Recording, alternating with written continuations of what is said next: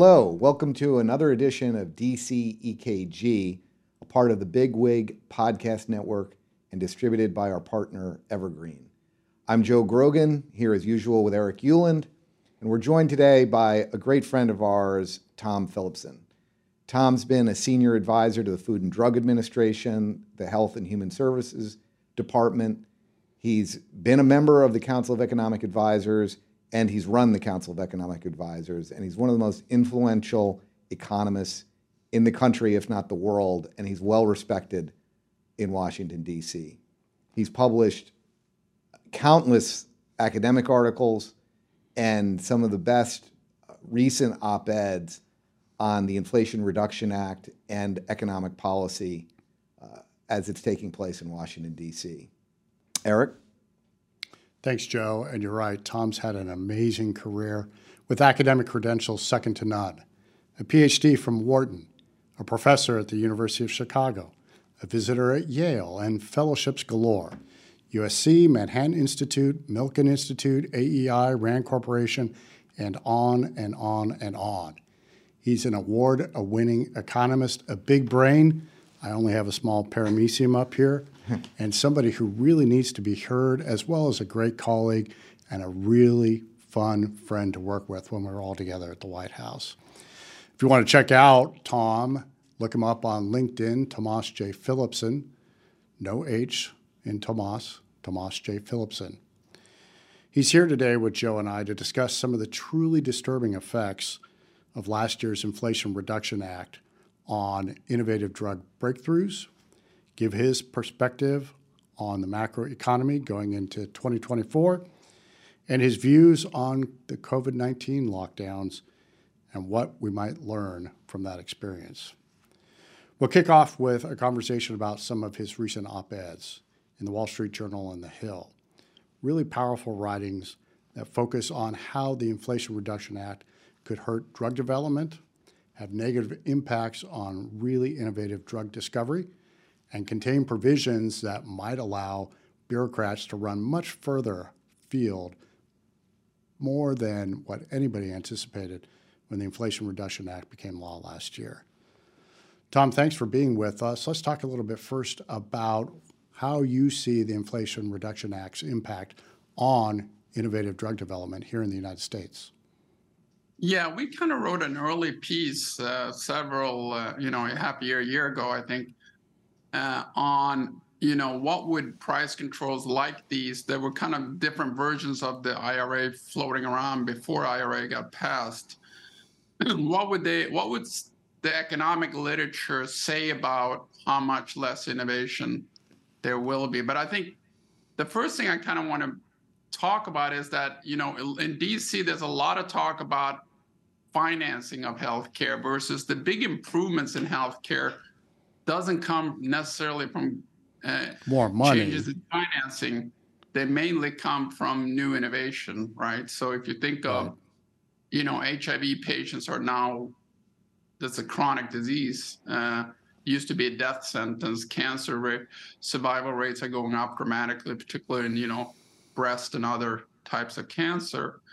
And you think about you know what really improves people's lives in healthcare has much less to do with financing than it has to do with, you know, how much do we actually bring to market in terms of new products. So that I think is being very misguided uh, in terms of policy, because policy is also about the dollars and cents, and it is there's a very short-term view of it. So that's kind of motivated why we did the analysis we did that showed that it would be quite dramatic uh, innovation effects. And we just took the literature in economics and said, what are the if you take CBO's revenue reduction from the act and impose it on the industry, there's a big literature in economics that says once once you get those revenue reductions, how much less research and development do you get? And, and because this take, bill was written around financing concerns in general, you're going to have an effect that's pretty pronounced on innovation and drug development, aren't you? Yeah, but the, the savings are like 250 billion over t- over 10 Claimed, years. According, right. Yeah, it's clean. Yeah. But the loss in life is in the trillions from that. If you so, the few things we value more. And when you say trillions, it's not trillions of people who die, but the quality exactly. of It's the- life. Yeah, and and the the reason value the numbers get so large for losses in lives is because that's the thing people care more about. you know, if you ask people what what do you want less inflation or do you want to live longer, a lot of people would say the second. So uh, basically, health and life are obviously the most valued things we have. So when you take a hit in those aspects, it many times swamps everything else. And that's what IRA did. We talk a lot about the growth implications, the, the lack of inflation implications from the act, the climate implications. Those are trivial implications from the act compared to the value of the lost life or lost health is essentially induced by the act.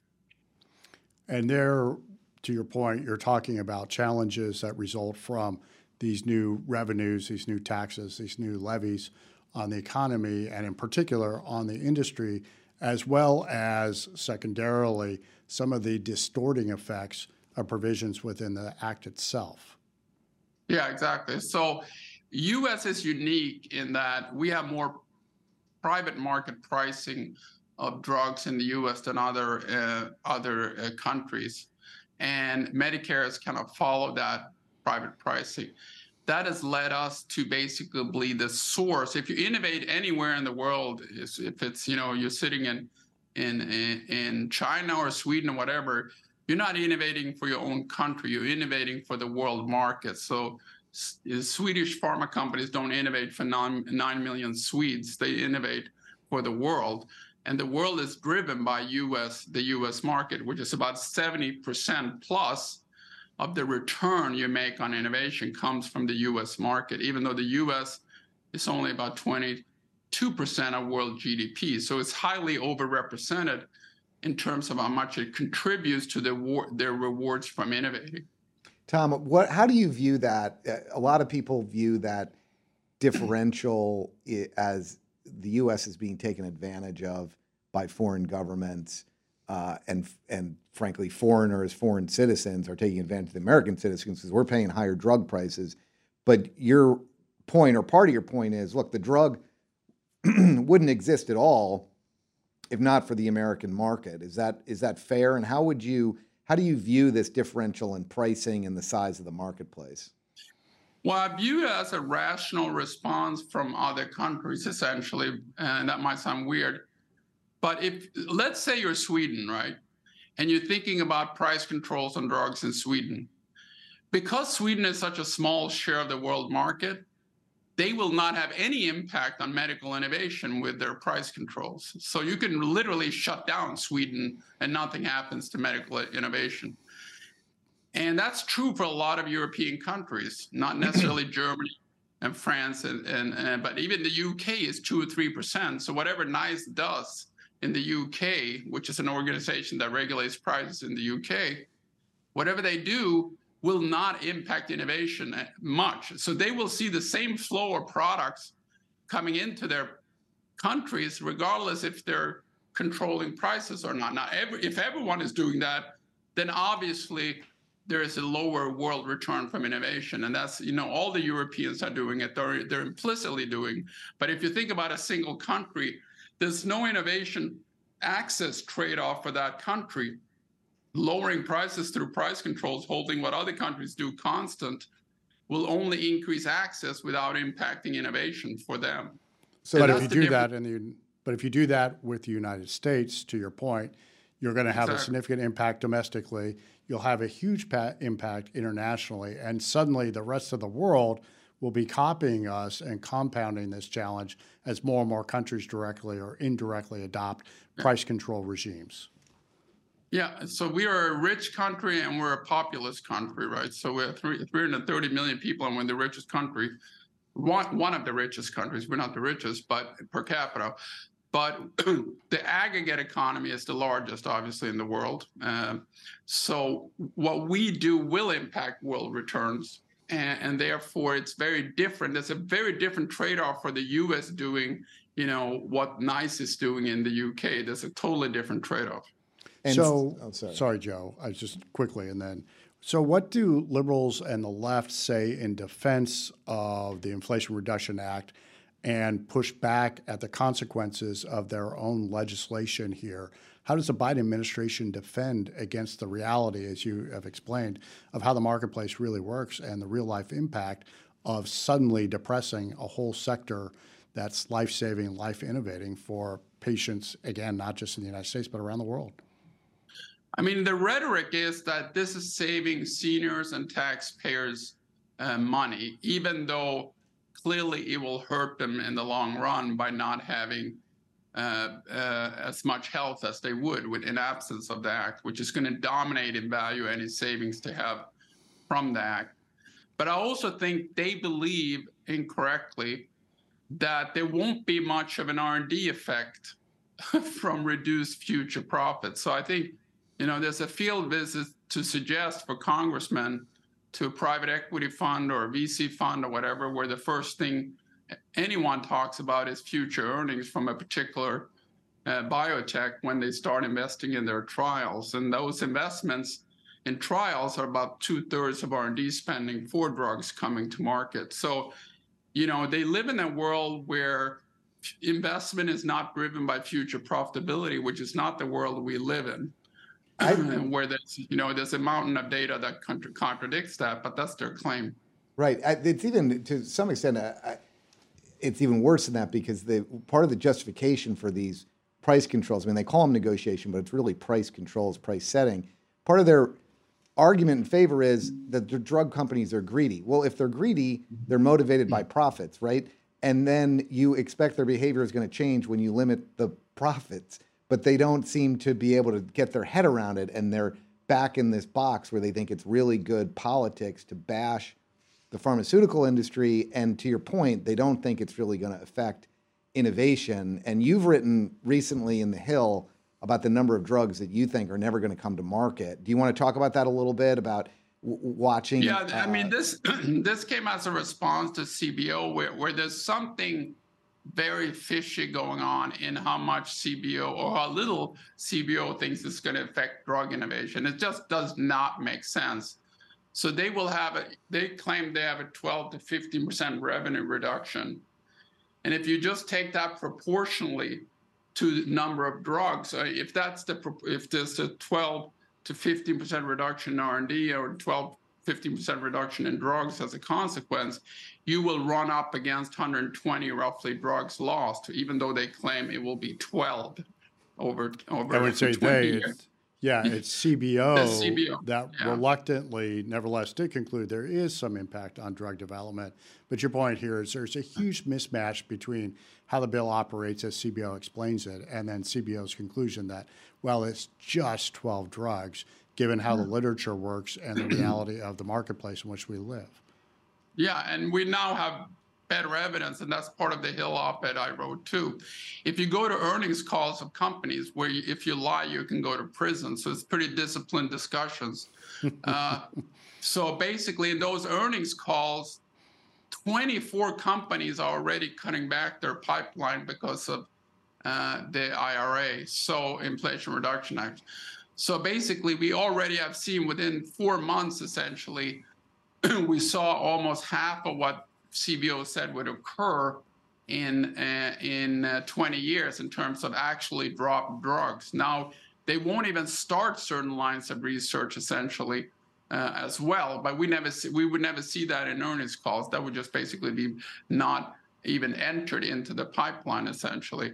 So we see pretty dramatic responses in these earnings calls, and we talked about that in that in that op-ed, uh, just directly after it's been passed. So I think even our estimates are going to be underestimating the effect of these uh, of the act, even though people, many congressmen thought we were exaggerating. It looks like we're coming in too low relative to what the earnings calls are telling us.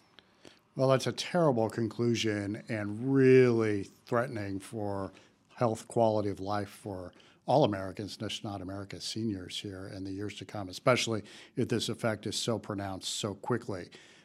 Briefly, before we go to our break, I also wanted you to talk a little bit about a time bomb inside the IRA that you've explained after you discovered it, the amount of money in order to set up this negotiation scheme, and who's actually being hired, and the theory behind what's going on there, that $3 billion for the negotiating unit.